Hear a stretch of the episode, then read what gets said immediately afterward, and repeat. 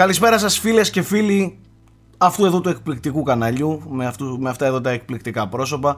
Ακόμη μια εκπομπή εδώ, ε, Frame Rate Uncut. Νομίζω ότι πέρα της άτυχης περίπτωσης ε, διακοπής του πρωταθλήματος για μία ημέρα ε, νομίζω ότι το πάμε πάρα πολύ καλά και βλέπετε φέτος είμαστε πάρα πάρα πολύ καλά παιδιά. Νομίζω ότι αυτό και μόνο αξίζει ένα χειροκρότημα.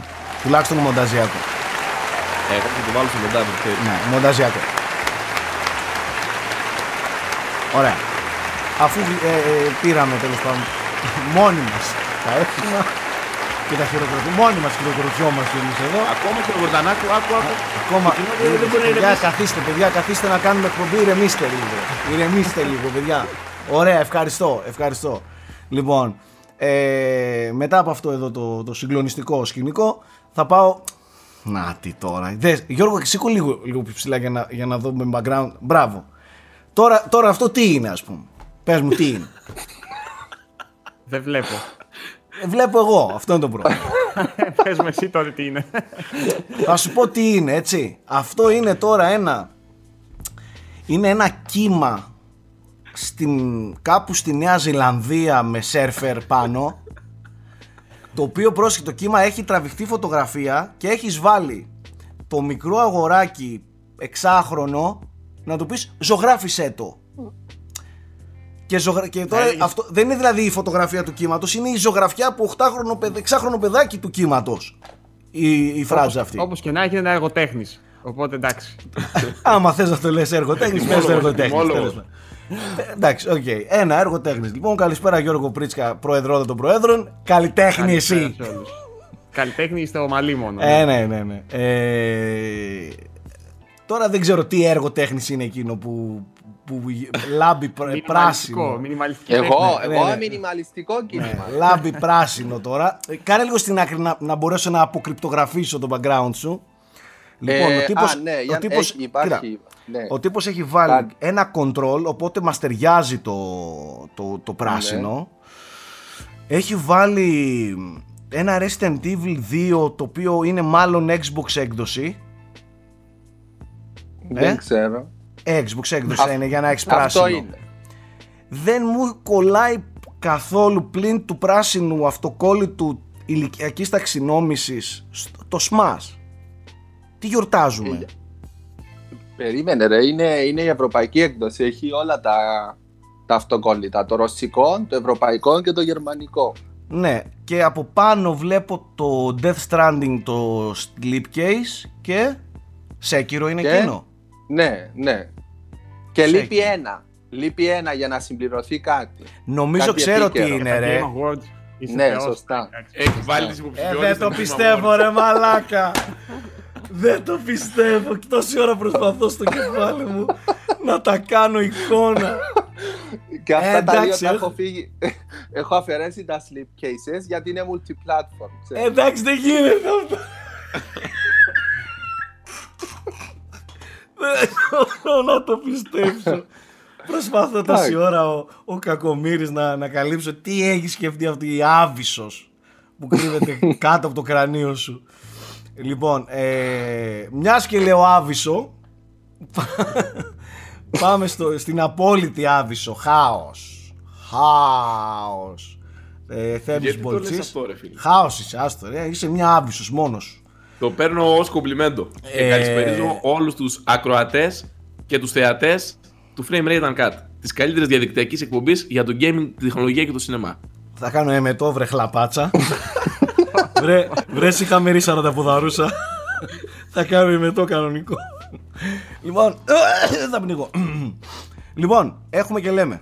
Ε, frame rate uncut θα ξεκινήσουμε με, μετά της επικαιρότητας η οποία ψιλοκαίει γίνονται πραγματάκια νομίζω ότι το σημαντικότερο που έχει συμβεί τις τελευταίες ημέρες θέμη είναι ο, το, ο Χαμούλης και ξεκινάω για να ενώσω και το κομμάτι του Nike Ferrari ε, ο Χαμούλης που έχει Ναι. γίνει με, τα, με τις ε, υποψηφιότητες του The Game, των The Game Awards Μμ; Έγινε χαμός γιατί εντάξει, πλέον το event έχει πάρει πολύ μεγάλες διαστάσεις. Ασχολείται πολλοί κόσμος και σε εμάς υπήρχαν πολλά σχόλια και πολλή δραστηριότητα στην είδηση. Ε, Και πέρα από αυτό ήταν και το Half-Life. Αυτά, τα- αυτά τα δύο ήταν που ήταν στην επικαιρότητα. Τώρα τα The Game Awards ήταν για δύο λόγους. Μία μόνο και μόνο υποψηφιότητες σαν υποψηφιότητες συζητήθηκαν και σαν βραβεία. Και δεύτερον υπήρχε και λίγο κάποιες αμφισβητήσεις και κάποιο κραξιματάκι, γιατί κλασικά δεν γίνεται να μπει και κράξιμο για οτιδήποτε. Μμμ. Ε, δεν ξέρω με τι θες να ξεκινήσουμε. Μην το κράξιμο. με το κράξιμο. Το Death Stranding είχε 9 υποψηφιότητες και του λένε επειδή είσαι μέσα στο παιχνίδι, αυτό που σας έλεγα κι εγώ. Επειδή είσαι μέσα στο παιχνίδι. Ποιοι τα λένε; Ε, Ποιοι τα λένε αυτά; Ναι, ήταν. τα λένε τόσο πολύ που αναγκάστηκε να απαντήσει και ο ίδιος. Έβαλε και δημοσίευμα το Κοτάκου και λέει ότι υπάρχουν γενικά αμφισβητήσεις και τον έβαλε να κάνει δηλώσεις. Και δήλωσε ο ίδιος, όπως και σ- απάντησε και σε όλους όσους τον έκαναν tag σχετικά στο Twitter, και λέει ότι δεν αποφασίζω εγώ ε, τις υποψηφιότητες. Υπάρχει ένα σύνολο από 80 μέσα του εξωτερικού, τα οποία αποφασίζουν και τους νικητές τους βγάζουν αυτά τα 80 μέσα, συν 10% η ψήφη του κοινού. Μμμ. Πήγε και ξεκαθάρισε αυτό. Τώρα λέει, επειδή ο Kojima είναι και advisor γενικά στα The Game Awards, λέει αυτό που επηρεάζει μόνο ο Kojima σαν advisor είναι ότι μερικές φορές το χρόνο ε, κάνουμε ένα-δύο meetings. Σε αυτό όμως να τονίσω ότι είναι και ο Spencer, ε, είναι του Google Stadia, ο Phil Harrison, της Sony, είναι από όλες τις εταιρείες πρακτικά και από άλλους developers, είναι από τη Rockstar Games, παραδείγματος χάρη. Αυτό το advisor board, εν πάση περιπτώσει, είναι άτομα που είναι χρόνια στη βιομηχανία και κάνουν συναντήσεις δύο-τρεις φορές το χρόνο για να δίνουν feedback για σχετικά με την προηγούμενη εκπομπή και το πώς θα κινηθούν στην επόμενη χρονιά. Τα The Game Awards. Δηλαδή δεν επηρεάζουν κάπως το ποιοι θα τα πάρουν. Μάλιστα. Ναι. Ε, και ποιο, πού είναι το, το θέμα με αυτούς Είναι η, που πρώτη κράζουν, πού χρονιά, είναι; είναι η πρώτη χρονιά όμως που θα κράξουν και θα γκρινιάξουν γιατί είναι το Όχι, ένα ή γιατί είναι το Εντάξει, άλλο. Είχε πέσει ατελείωτο και όταν είχε βγει το Overwatch που έλεγαν πρέπει να το πάρει το Uncharted. Ναι, Πάντα κάθε το χρόνο θυμάμαι. είτε με τον νικητή είτε με τις επιλογές πέφτει. Πόσο μάλλον φέτος που είναι το, το τέλειο το τέλειο πάτημα, ας πούμε, το Ναι, Death το Stranding, Death Stranding δηλαδή. δηλαδή, Ναι. έλεγαν ότι δεν, με τέτοιο Metacritic, ας πούμε, γιατί δεν βάζει κάποιο που έχει παραπάνω Metacritic. Εντάξει, κοίταξε. Άσε, άσε την υποψηφιότητα για Game of the Year. Οι άλλες 8 ποιες δεν δικαιολογούνται. Δεν Απ' τις ξέρω, εγώ δεν οκτώ. έχω παίξει το παιχνίδι και είμαι και κατά. Α. Στο κάτω-κάτω αυτά είναι τα βραβεία, αυτά βάζουν υποψήφιους. Όχι ρε, Τι αφού, συζητήσεις αφού το είναι παιχνίδι τώρα. απαγορεύεται να, να, να είναι καλό, δεν έχεις καταλάβει ότι απαγορεύεται. Ένα- Και αν ένα είσαι, μένος απέναντι στο και, Death και αν, Stranding. ε, και αν ε, πεις πρέ- πράγματα καλά, ε, πληρώνεσαι και είσαι κολοφανμπόι του Kojima. Δε- Απαγορεύεται να είναι καλό, πλάκα κάνεις και Sirenaic. Τι λες τώρα, έχεις δικαίωμα τώρα να λες ότι είναι καλό; Ντροπή σου μόνο που το λες, πληρώνεσαι, τα παίρνεις ρε μαλάκα. Είσαι πουλημένο. Ε, ναι, το, ε, δωρεάν Είσαι αυτό, ξεφτυλισμένος, ρε. εσύ τώρα εκεί πέρα πάνω του, του- τα πήρες τώρα για όλο αυτό. ε, Τέλος πάντων. Θέλετε Ε, να δούμε τη λίστα με τους υποψήφιους; Πάμε να δούμε τους υπο- Εντάξει, Ναι. τη- τη μάθαμε από τον Νάι τη λίστα. Ε, λείπει ένα. Ποιο; Δεν το πήρα. Το Outer Worlds. Α, υπάρχει. Α, πέστε λίγο τη λίστα έτσι από παιδιά. Εγώ, παιδιά, επειδή είμαι με, με hardcore γυρίσματα τον τελευταίο καιρό, δεν έχω παρακολουθήσει τίποτα. Οπότε για να ακούσω λίγο θέμη. Θα σου πω σε 30 δευτερόλεπτα. Αργή όμως θέμη. Να, αυτά είναι που δεν μπορώ. Ε, δηλαδή, ε, για είμαστε... Game of- Τώρα θα προσπεράσουμε κάτι sports κατηγορίες ε, και τα λοιπά. Και τα Γιατί λοιπά. να Πάμε προσπεράσουμε οι στο sports κατηγορίες; Θες να πεις Πάτε ότι. σε όλες από την αρχή, πάτε, ξεκινάτε. Πάτε όλα, λίγο, ρε, ξε- ναι. γρήγορα, ρε παιδί μου. Πάμε. Game of the Year είναι υποψήφιο το Control, Death Stranding, Resident Evil 2, Sekiro, Smash και Outer Worlds. Για action παιχνίδι. Apex Περίμενε. Legends. Περίμενε, Περίμενε, θα βρε συζητήσουμε, μαλάκα. Α, Ναι, νόμιζα περίμενα. θέλει να τα πω όλα. Ρε παιδιά, είμαι ένα ρομπότ. Πρέπει Το να δίνετε ρομπότ συγκεκριμένες που έδωσε οδηγίες. στην εντολή, πες τα Εντάξει, όλα και τα Εγώ έλεγε δεν όλα. Πείτε, πείτε τα όλα, εγώ θα τα έλεγα όλα. Ρε, ας σχολιάσουμε τα βασικά, τα πολύ βασικά και Ναι, τα υπόλοιπα ναι. τα λες εντάχει, ρε παιδί μου. Ωραία. Λοιπόν, είπες Control, δεκτότατο. Είπες Resident Evil 2, δεκτότατο. Sekiro, για μένα είναι το Game of the Year μέχρι στιγμής. Δεκτότατο. Death Stranding, γιατί να μην είναι. Smash, γιατί να μην Smash είναι. και Outer Worlds. Και το, το Outer Worlds δεν το έχω παίξει, έχω ακούσει όμως από όλους πάρα πολύ καλά λόγια. Βρε την Obsidian. Ε, μια χαρά. Εγώ βρίσκω. Δηλαδή, τι, τι, άντε, οκ, πες ότι δεν είναι αυτή. Ποια είναι; Ναι. Τα παράπονα ήταν από τους Xbox fans για το Gears και από τους Α, φανατικούς το του Gears- Devil May το Cry για Gears το Devil May Cry. Ισχύει. Το Gears θα μπορούσε να Ισχύει. μπει, ναι, έχεις δίκιο. Το Gears θα μπορούσε Για να το μπει. Gears και το Devil May Cry ακούστηκαν τα περισσότερα παράπονα. Ναι. Και άλλα, για- από την indie κοινότητα ακούστηκε ότι το Outer Wilds έπρεπε να μπει. Για πολλά παιχνίδια ακούστηκαν. Ρε. Ε, κατά τη γνώμη μου και το Outer Wilds είναι καλύτερο από πολλά παιχνίδια που είναι μες στη λίστα αυτή τη στιγμή και το Disco Elysium θα έπρεπε να είναι παιδιά. Δηλαδή θα είχε και μεγαλύτερη ποικιλία. Έτσι, Αυτά αλλά όμως δεν τώρα- μπαίνουν σε μεγαλύτερες. σε, σε, σε άλλες κατηγορίες τύπου πρωτοεμφανιζόμενα. Ναι. Outer Wilds Ε, είναι δεν σε άλλες έχει κατηγορίες και σημασία. το Όλα Gears μπαίνουν έχει και σε άλλες προτεραιότητες. κατηγορίες. Απλά αυτά πληρώνουν το Συνήθως- γεγονό ότι δεν τα έχει παίξει πολλοί κόσμος. Συνήθως τα μεγάλα παιχνίδια. Ε, τε- η, η κατηγορία του Game of the Year συνήθως δεν παίρνει και μεγάλα παιχνίδια έτσι με impact, με πωλήσεις εμπορικά. Κακό με- αυτό. Δεν ξέρω αν ισχύει αυτό που λες, αλλά το θεωρώ λάθος. Όλα παιχνίδια είναι με τον ίδιο τρόπο θα έπρεπε να. Ναι, βρε, να εννοείται. μπαίνουν Εγώ στο- λέω. Ε, τι, τι, τι, Το impact. Κοίτα, πέρσι είχαν το Celeste αν θυμάμαι καλά. Δηλαδή όπου Α, μπαίνουν. ναι, ναι, ναι, και- έχουν. αυτό δεν είναι ότι δεν αποκλείουν κολλούσε, παιχνίδια, ναι, αυτό ναι. λέω. Ναι, ναι, ναι, ναι. Ε, κοίταξε, πούμε- η- impact παίζει ρόλο. Ή αν κάτσεις και δεις, εάν κάποιο φιγουράρει σε 5-10 κατηγορίες, ε, σημαίνει πληρή, έχει τα προσοντάκια για να, για να είναι Ωραία, και στη εγώ να πω γενική. κάτι άλλο που μου ήρθε τώρα συνειδημικά. Θέλετε να το κάνουμε διαγωνισμό; Να το κάνουμε παιχνίδι προβλέψεων και όποιος προβλέ... Όχι ποιο, είναι, ποιο πιστεύει αυτό ότι είναι το καλύτερο παιχνίδι, αλλά Ναι, ποιο ναι, πιστεύει ποιο ότι θα το προβλέπει πάρει. και- Ποιος είμαι θα το μέσα. πάρει; Εγώ Και είμαι να παίξετε μέσα. εσεί οι τρεις.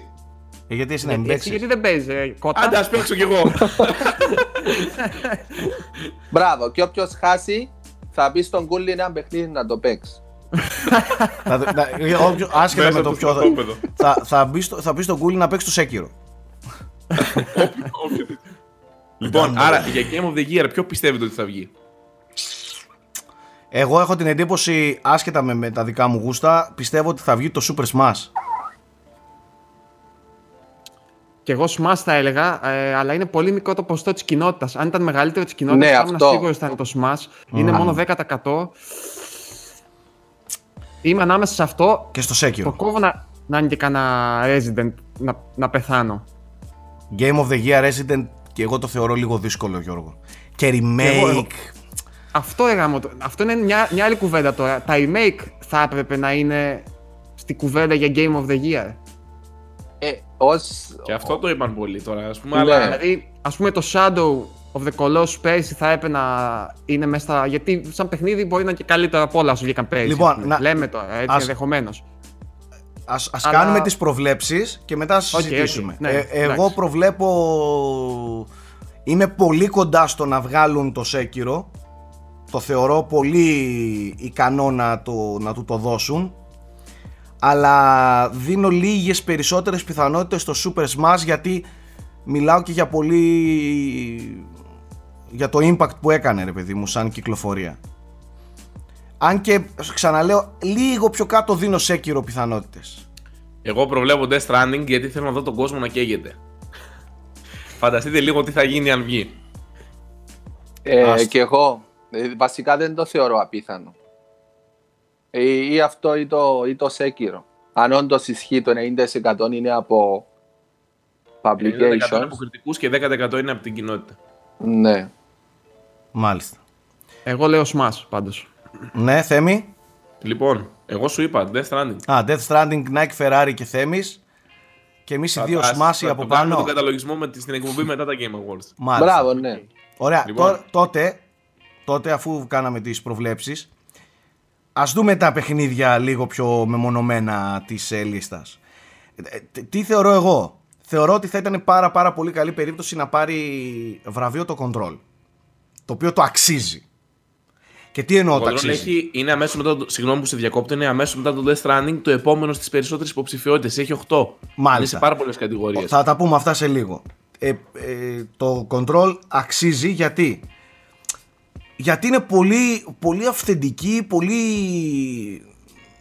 φε- Είναι μια δημιουργία με απίστευτο μεράκι ρε παιδί μου. Και ε, δεν ξέρω, τους βλέπεις προσπαθούν, παλεύουν.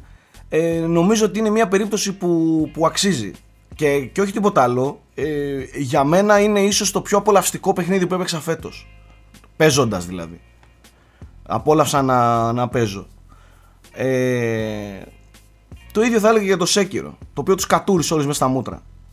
Έτσι γιατί μπορεί ο Μιγιαζάκη και η From Software. Τώρα το Smash δεν θα πέσουμε από τα σύννεφα ξέρουμε τι γίνεται. Εγώ προσωπικά δεν, μπο- δεν παίζω Smash δεν μου αρέσει. Δεν διασκεδάζω εγώ. Ε, το Death Stranding ξέρω εγώ. Η εμπειρία. Πιστεύω ότι καλύτερα να μην το πάρει το Death Stranding, α- Θα άσχετα σου το πω, αν αξίζει Death ή Stranding είναι από τα όχι. παιχνίδια της λίστας αυτό με τα περισσότερα δεκάρια. Α- απλά το Metacritic του έχει πέσει γιατί πήγαν πολλοί και έβαλαν πεντάρια και εξάρια. Έτσι. Απλά είναι αυτό που οι περισσότεροι κριτικοί θεώρησαν ότι είναι αριστουργηματικό, ας το πούμε έτσι, και το δούσαν 10.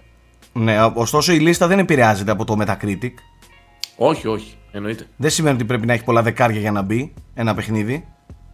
Ναι, απλά θέλω να σου πω ότι πολλοί κριτικοί το υπερλάτρεψαν το παιχνίδι και το βάλαν 10. Το Resident Evil 2 Ότι έχει πιθανότητα. τα σπάει, παιχνιδάρα, απίστευτο remake, από τα καλύτερα που έχουν υπάρξει ε, remakes. Δεν νομίζω ότι αξίζει βραβείο, δεν είναι καινούριο παιχνίδι. Δηλαδή εγώ περισσότερο θα έδινα σε, σε φρέσκα πράγματα, ούτε στο Smash, ακόμα και όχι στον Kojima. Εγώ θα το έδινα στο Control ή στο Sekiro. Αν θα έπρεπε να το πάρει. Άσχετα με το τι θεωρώ εγώ ποιο είναι. Εγώ θεωρώ το Sekiro. Αλλά το control το αξίζει. Κατούρα τους ρε που στη μια φορά, καταλαβέ. Δώσ' τους το λίγο να, να πονέσουν. Όλοι. Δώσ' τους σε μια remedy. Το αξίζουνε. Αυτό, αυτό είναι η δικιά μου άποψη. Ναι. Μικρό στούντιο χωρίς, τεράστια, χωρίς τεράστιες πλάτες πίσω του το control με πολύ δεν ξέρω πώς να το πω ρε εσύ Γιώργο με πολύ μεράκι πολύ, έχει ένα, με μια κρούστα πολύ αυθεντική, γνήσια Ναι, δεν διαφωνώ. Και εγώ original επίσης παιχνίδι, πώς να σου το πω; Συμφωνώ απόλυτα, καταλαβαίνω τι λες. Ε, επίσης δεν είναι από, από τα παιχνίδια τα, τα Game of the Year τέλος πάντων αυτά που είναι υποψήφια είναι αυτό που έκανε και το λιγότερο θόρυβο εμπορικά και αδίκως κατά τη γνώμη μου. Οπότε Ναι. ενδεχομένως να, αν το πάρει, μακάρι να το πάρει, ε, να το βοηθήσει και λίγο σε αυτό το τομέα. Ισχύει.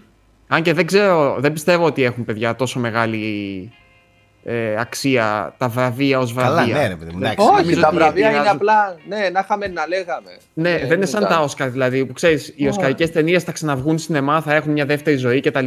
Ε, εδώ δεν νομίζω ότι επηρεάζει τόσο. Πιο πολύ μεταξύ μας, ε, μεταξύ Ναι. τους δηλαδή, τρώγονται και συζητάνε, αλλά δεν. Λίγο αυτό- extra marketing, exposure και, αν και- και κάνα και το χει- αυτοκόλλητο πάνω στην Game of the Year, ξέρεις. Και Best το of χειρότερο PGA. απ' όλα ε, είναι ότι την επόμενη μέρα ή τέλος πάντων τις επόμενες ώρες μετά τα βραβεία ε, θα μονοπολούν οι ειδήσεις που προέκυψαν και όχι τα βραβεία. Καλά, ναι. Σαν βραβεία. Ναι, ε, το και ενδιαφέρον. αυτό. Δηλαδή τα Ισχύει. κλικ θα τα δείξουν οι νέες ειδήσεις που είναι τραγικό κατά τη γνώμη μου. Τέλος πάντων.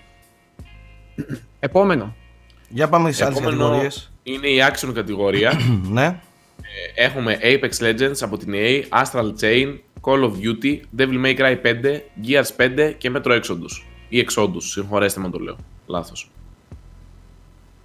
Σ- Ε, να, θα, να συνεχίσουμε προβλέψεις ή να το αφήσουμε μόνο για το Game of the Year; το μέτρο γιατί είναι μέσα ας πούμε εδώ; Στο action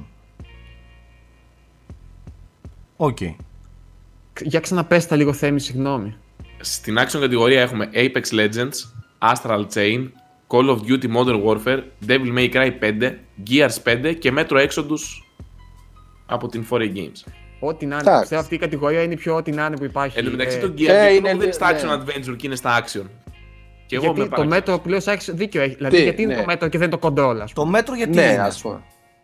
Ξέρεις γιατί, γιατί πρέπει Το όλοι control λίγο να είναι στα μπουν action ρε εσύ, adventure. Γιώργο Αυτό Από τώρα- κάπου πρέπει να μπουν λίγο Ή όλοι. π.χ. γιατί όχι το Resident Evil στο action, αφού είναι μπορεί πιο action από το μέτρο, ξέρω.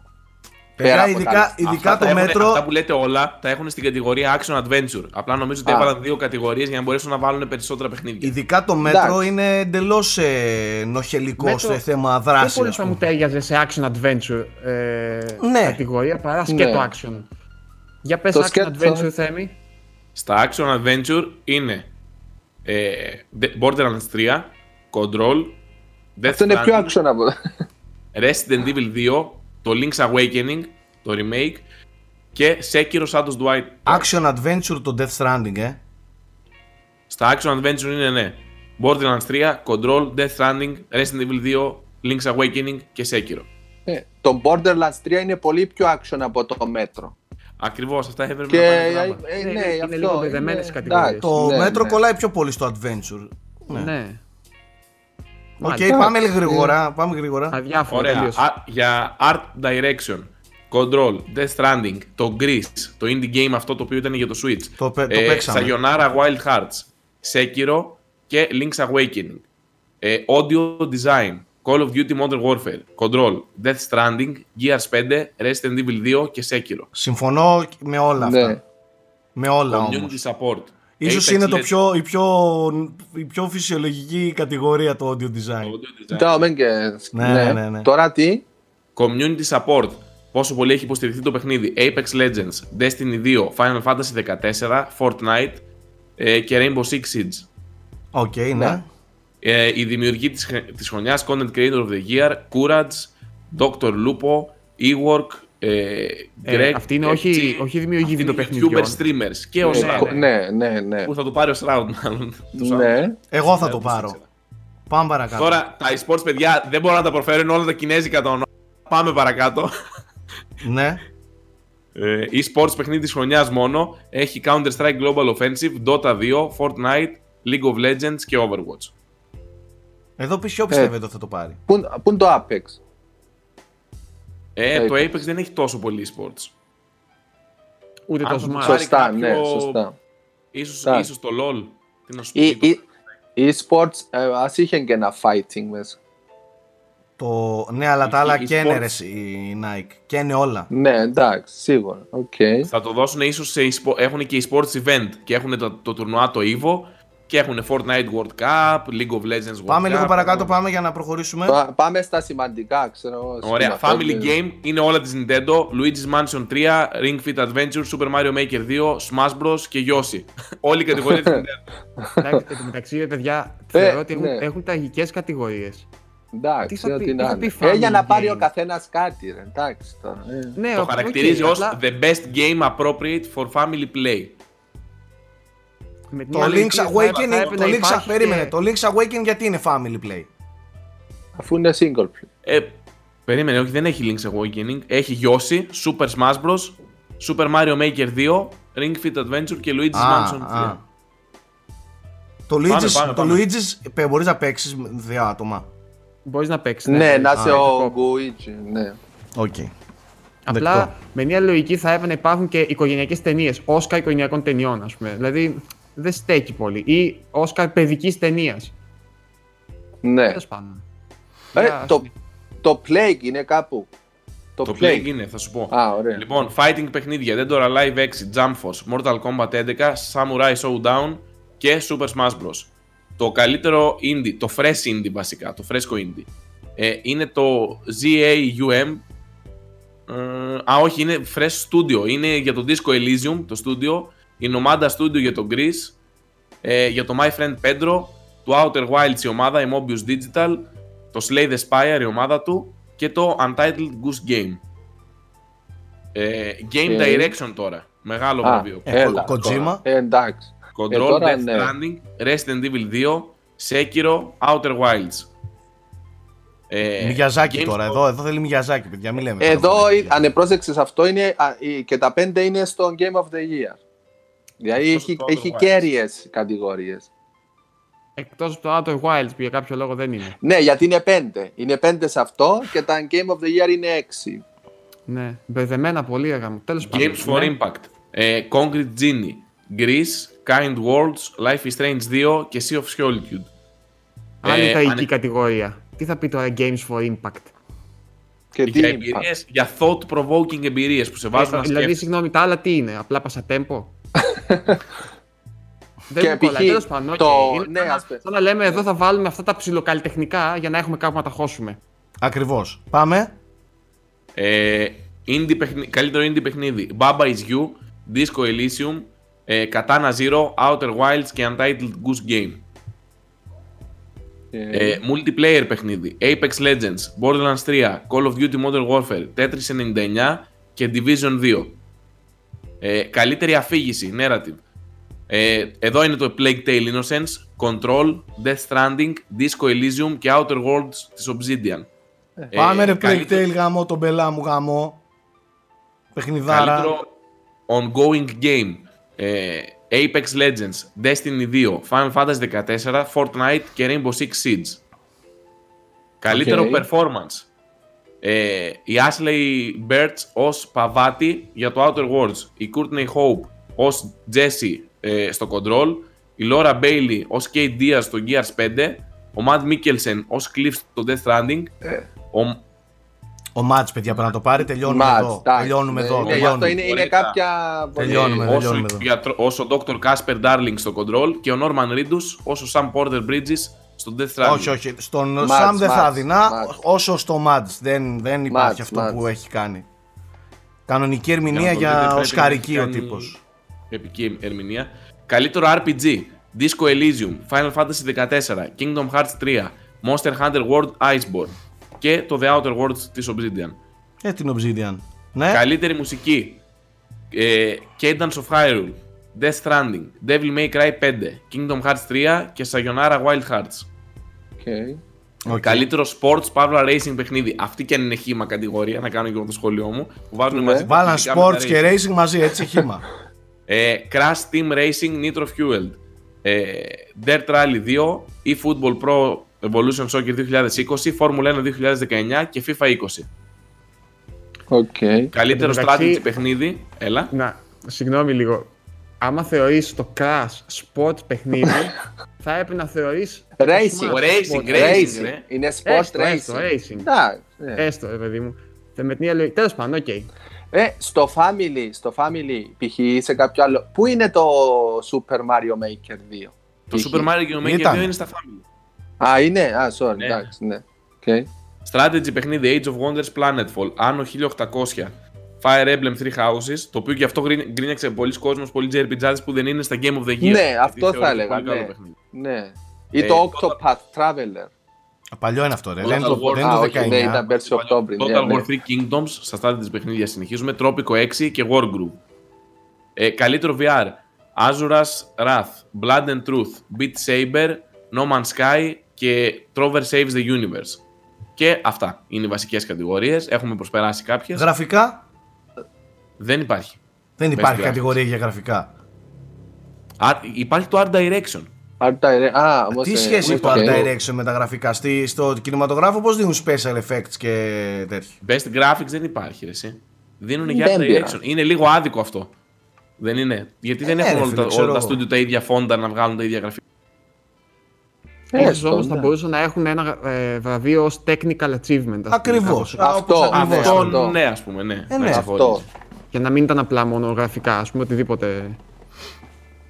Έχουν για το Art Direction για το εικαστικό, ας το πούμε. Τέλος πάντων, εντάξει, Εντάξει, οκ. πάνω κομπλέ. κάτω προβλέψιμα. Εντάξει, κάποιες κατηγορίες μπάζουν νερά, οπότε και οι υποψηφιότητες τους, αλλά τουλάχιστον τα, τα, η Πότε είναι- κατηγορία Game of the Year Ναι. καθρεφτίζεται στα, στα επιμέρους. Ε, πότε είναι το, ε, το 12 Δεκεμβρίου 12 είναι το Δεκεμβρίου. event. OK. Και είπαν ότι θα έχει πάλι πολλές ανακοινώσεις κτλ. Μάλιστα, οκ. Εντάξει, Να δούμε. παιδιά πάμε παρακάτω, δεν έχει νόημα τώρα και περισσότερο. Ε, γιατί όπως λέει ο Γιώργος, τε- την επόμενη μέρα θα συζητάμε για τις ανακοινώσεις που έγιναν και το πολύ πολύ να συζητάμε για κανένα χαμό αν πάρει κανένα Death Stranding και κλαίνε όλοι και τέτοια πράγματα. Μα γι' αυτό τα καταλάβεις. πάμε και τώρα, γιατί θα τα πούμε Ναι, ναι, μετά. Ναι. Ε, μόνο σε τέτοιες περιπτώσεις θα ξανασχοληθείς με τα, Ε, με τα ωραία, βράδια. μετά πες μας αν σου άρεσε το Half-Life. Ναι, πάμε λίγο να Πες μιλήσουμε μας, για το... α, για- Εσύ το τρέχεις; Εσύ το τρέχεις, ναι. Ναι ρε. Εγώ το τρέχω ωριακά. Ε, και εσύ το τρέχεις; Ναι. Εντάξει, οκ. Ναι, ρε, εντάξει. Ε, μ, το είδα εγώ που λες, γιατί την προηγούμενη εβδομάδα να το ξαναπούμε ότι εμείς όταν μιλούσαμε για Half-Life είχαμε δει μόνο ότι θα ανακοινωθεί ένα Half-Life Alyx VR, χωρίς να έχουμε δει ούτε ένα δευτερόλεπτο τίποτα, μόνο ένα λογότυπο είχαμε δει. Ε, εγώ το είδα. Η αλήθεια είναι ότι μου έδωσε πολύ έντονα Half-Life vibes, Γιώργο. Ε, δηλαδή σαν να βλέπω κανονικό τρέιλερ κανονικού Half-Life. Δεν ένιωσα τίποτα ε, πώς να σου το πω τώρα. Ναι, είναι μικρότερο εννοείς. Ήταν όλα όχι εκεί, όχι ρε, μόνο όλα. μικρότερο, ε, δεν ένιωσα τίποτα διαφορετικό από αυτό που νιώθω όταν βλέπω κάτι καινούριο από Half-Life. Σαν να ανακοινώθηκε ένα κανονικό καινούριο Half-Life.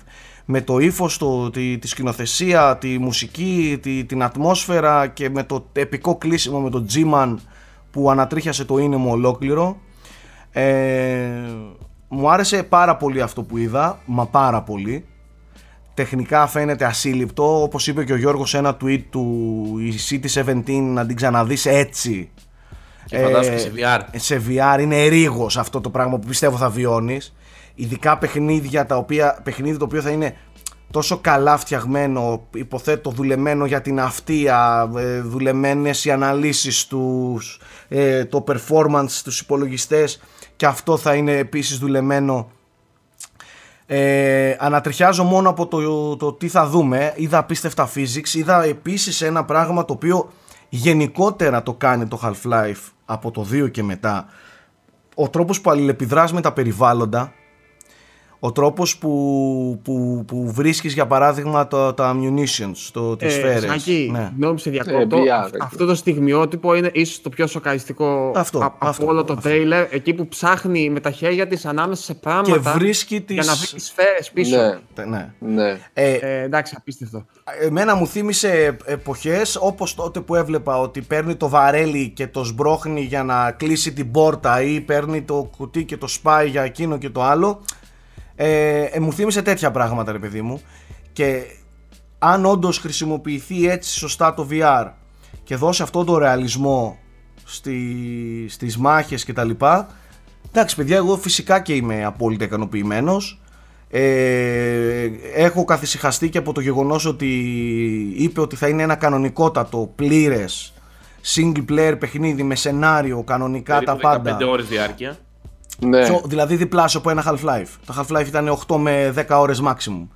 Ε, και αυτό εμένα με, με ικανοποιεί, δεν το συζητάμε. Με χάλασε λίγο το ότι διαδραματίζεται, ήθελα να είναι sequel, εντάξει. Διαδραματίζεται μεταξύ Half-Life 2 και Half-Life, ε, Half-Life 1 και Half-Life 2 στην, στη, στη, στο do των Combines ε, στη City 17 ε, και το πώς ξεκίνησε η αντίσταση το, το L ε, των, των Rebels τέλος πάντων με, με αρχηγό τον ε, Ellis, τον πατέρα της Άλιξ.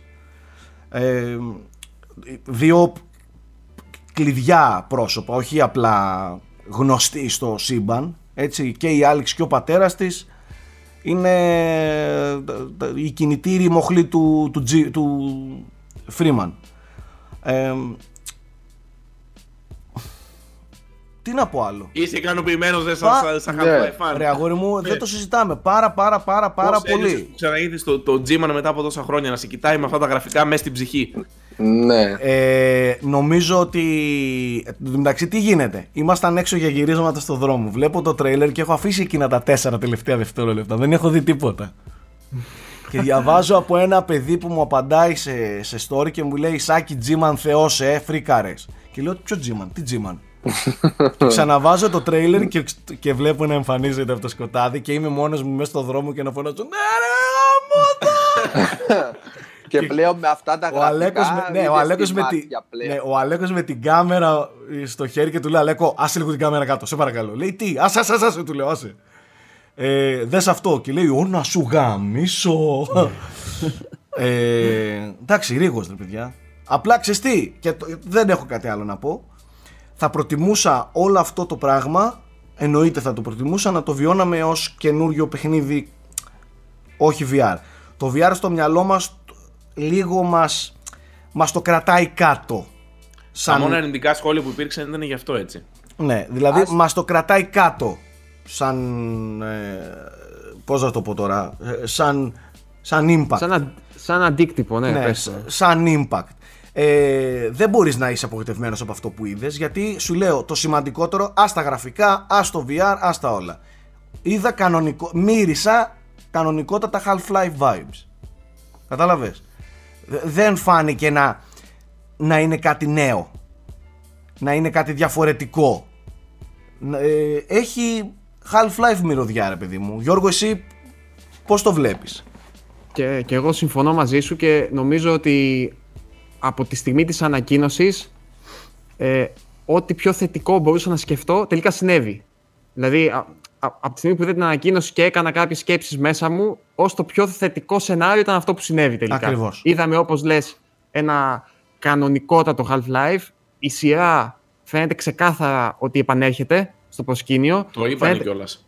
από, από τις δηλώσεις τους και από συνεντεύξεις τους φαίνεται ξεκάθαρα ότι ξαναξύπνησε και η όρεξή τους να ασχοληθούν με το Εκβίασαν franchise. και λίγο τους fans.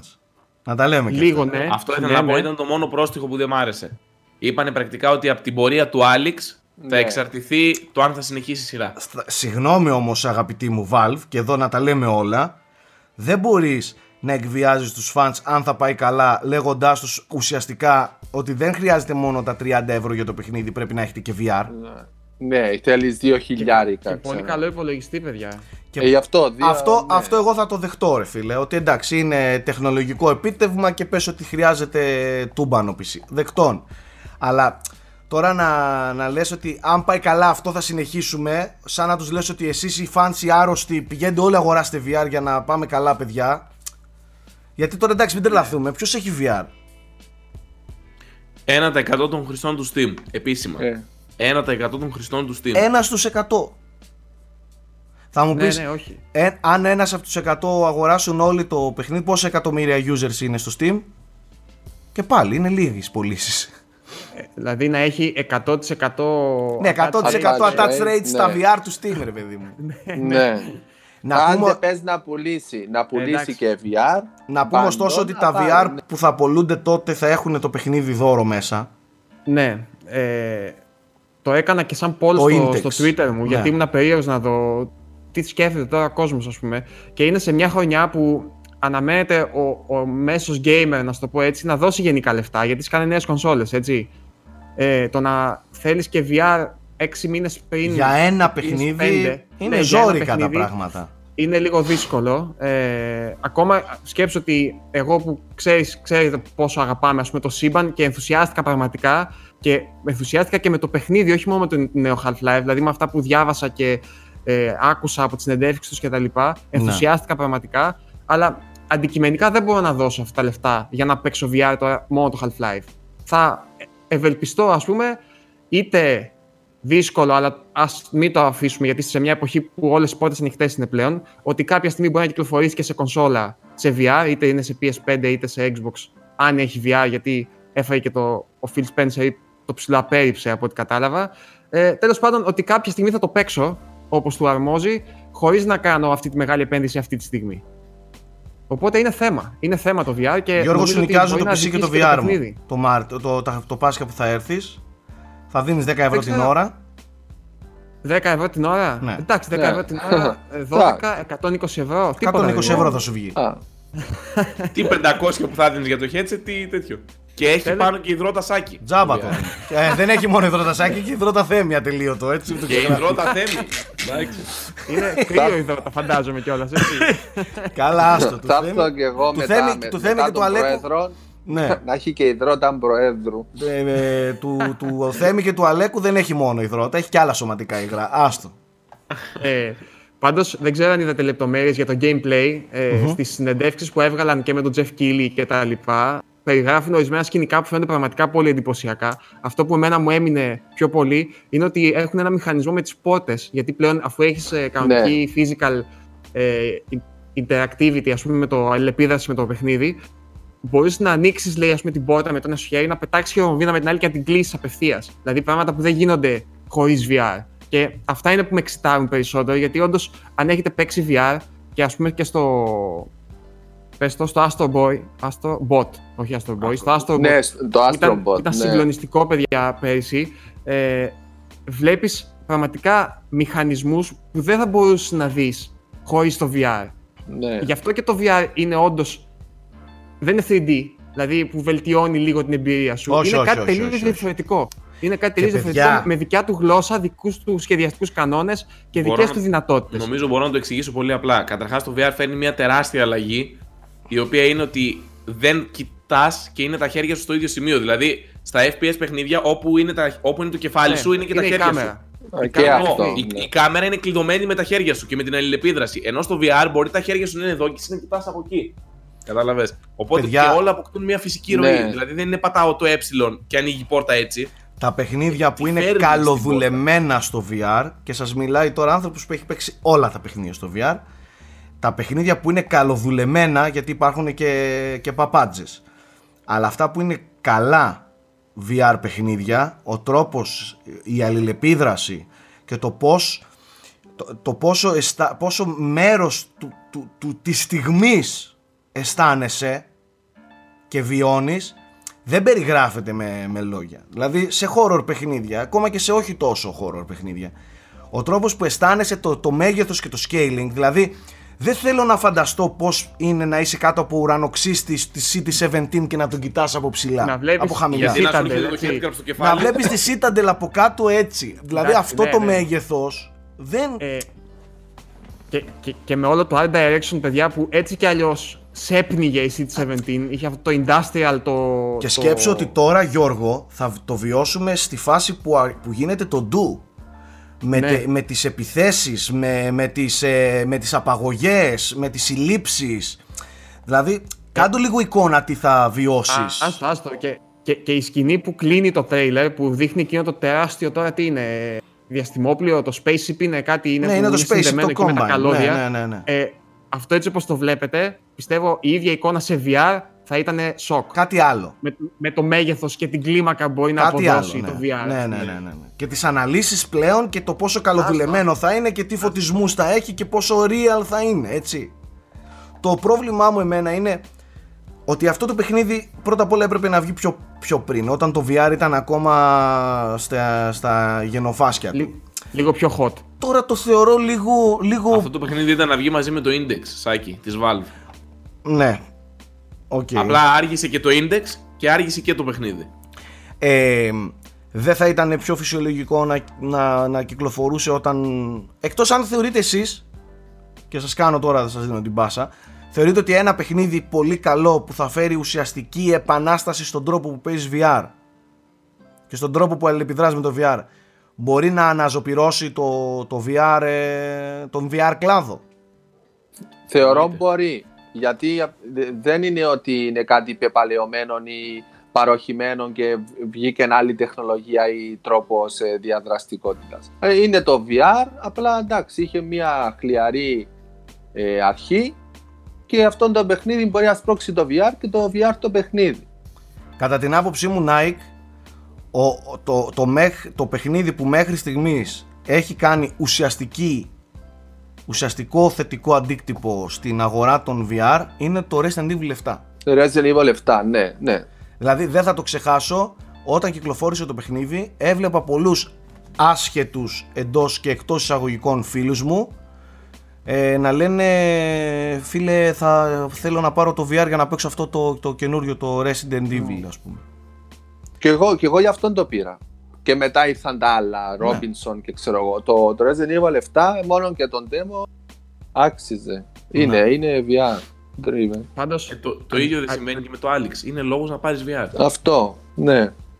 Απλά αντικειμενικά αυτή τη στιγμή δεν μπορεί να μπει σε mainstream ε, το VR. Μπορεί να αυξήσει λίγο το, αυτό το niche που λένε ε, market share που έχει, γιατί όντως υπάρχουν πολλοί hardcore παίχτες προφανώς που επενδύουν και άμα δουν κάτι τόσο καλό φυσικά και θα έχουν λόγους να επενδύσουν. Αλλά αυτή τη στιγμή και ως φύση, αυτό, μετά είναι και αυτό το ερώτημα και εδώ κολλάνε και οι δηλώσεις του Spencer, ο οποίος σήμερα νομίζω εχθές ε, έκανε δηλώσεις για, για το αν θα αποτελεί μέρος του Scarlett το VR και λέει ότι δεν βλέπουμε κάποιο ενδιαφέρον ιδιαίτερο από τον κόσμο, δεν βλέπουμε ότι το ζητάει και επίσης ως φύση είναι λίγο απο, απομονωτικό, απομονώνει δηλαδή τον παίχτη ενώ οι περισσότεροι πλέον ψάχνουν εμπειρίες οι οποίες δεν είναι Μοιράζονται. απομονωτικές αλλά πιο κοινωνικές, ναι, Ναι. πιο κοινωνικές.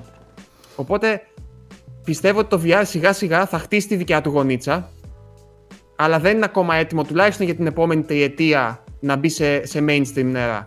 Μόνο μέσω με- μεγάλων platform, platform holders όπως είναι η- η- το PlayStation ή το Xbox αν το προσφέρουν στα 200 ευρώ ας πούμε σε μια τριετία, τετραετία να μπει όντως και να γίνει mainstream. Έτσι μόνο το βλέπω εγώ παιδιά. Μόνο Δεν η ξέρω- Sony με το PS5 μπορεί να το φέρει. Πρόεδρε. Ναι. Αυτό λέω. Γιατί Για- κάνει κατά τη όντως γνώμη μου, PSVR 2 με το PS5. Είναι σίγουρο ότι ετοιμάζεται Κάτι και ετοιμάζει.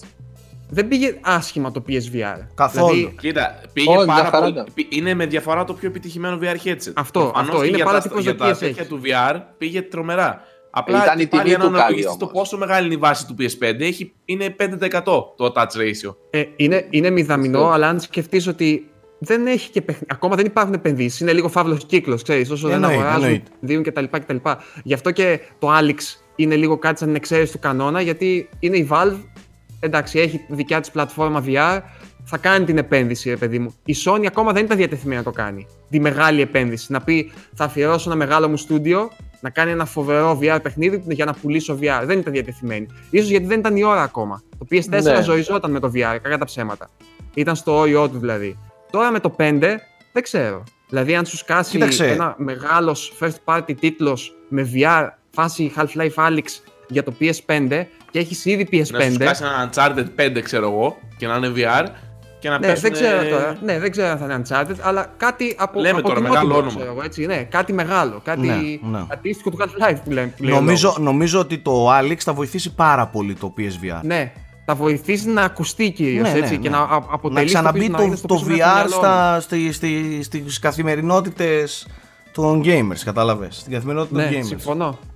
Είναι λίγο η τιμή ακόμα, είναι και η τεχνολογία, που η τεχνολογία πρέπει να βελτιωθεί γιατί ε, ξέρεις αυτό με την ναυτία και όλο αυτό υπάρχουν πάρα πολλά περιθώρια βελτίωσης και ίσως η Sony καλά κάνει και δεν κυκλοφορεί κάτι, δεν παίρνει τόσο μεγάλο ρίσκο π.χ. αντίστοιχο του Alex, δηλαδή Uncharted 5 VR, μόνο VR, γιατί σου λέω ένας στους τρεις χρήστες, δικό, δικό μου estimation, έχει θέμα. Δηλαδή, ένας, από τους, ένας στους τρεις χρήστες που παίξανε το Uncharted 4, το 5 μόνο σε VR δεν θα μπορούσαν να παίξουν.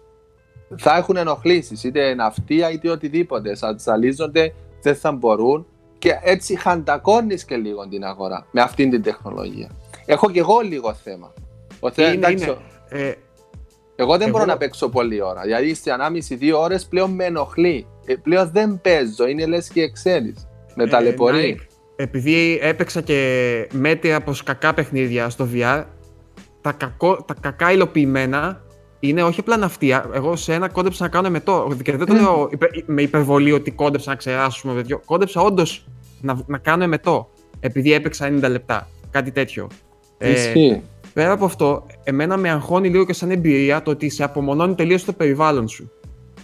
Ε, δηλαδή, δεν ξέρω αν μπορείς να αφιερώσεις πολλές ώρες χωρίς να ξέρεις τι σου γίνεται γύρω σου. Α, δηλαδή, και αυτό, ναι. Παιδιά, ναι. τις πρώτες, τις πρώτες μέρες που το δοκίμαζα, ο Σνούπι με γάβιζε. Νόμιζε ότι ήμουν κάποιος άλλος.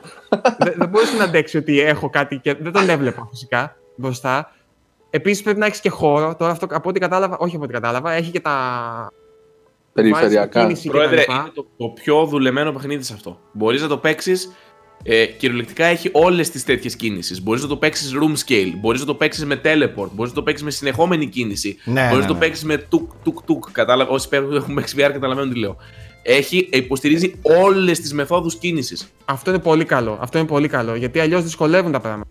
Ναι. Έτσι, ναι, έτσι θα μπορούν να το παίξουν περισσότεροι. Ο Ναι, καθένας ναι. να το παραμετροποιήσει. Είναι πιο στην βολικό για αυτιά όλους, του. ναι. Είναι, ναι, ναι. Τα υποστηρίζει όλα. και έχει seated. Ε, Έχει seated. Σημαντικό. Οκ. Έχει seated με περισ- και με περιστρεφόμενη καρέκλα. Αυτό, ναι. Δηλαδή να πας αυτό. στο δωμάτιο στην καρέκλα σου πιο πίσω και απλά να περιστρέφει Ναι, με την για, καρέκλα σου. ακόμα και για ανθρώπους με αναπηρία, ναι. Έχει seated Ακριβώς. gaming. Ή και για, και για σένα, ρε φίλε, άμα είσαι 4 ώρες όρθιος, Ο, ναι, εντάξει, εννοείται. Δεν μπορείς να Πού, παίξεις ένα ναι, παιχνίδι πού, δεν 15 μπορείς, ώρων τι. ε, κανονικά. Πε- Δηλαδή θα παίξεις μία ώρα, μετά δεν θα.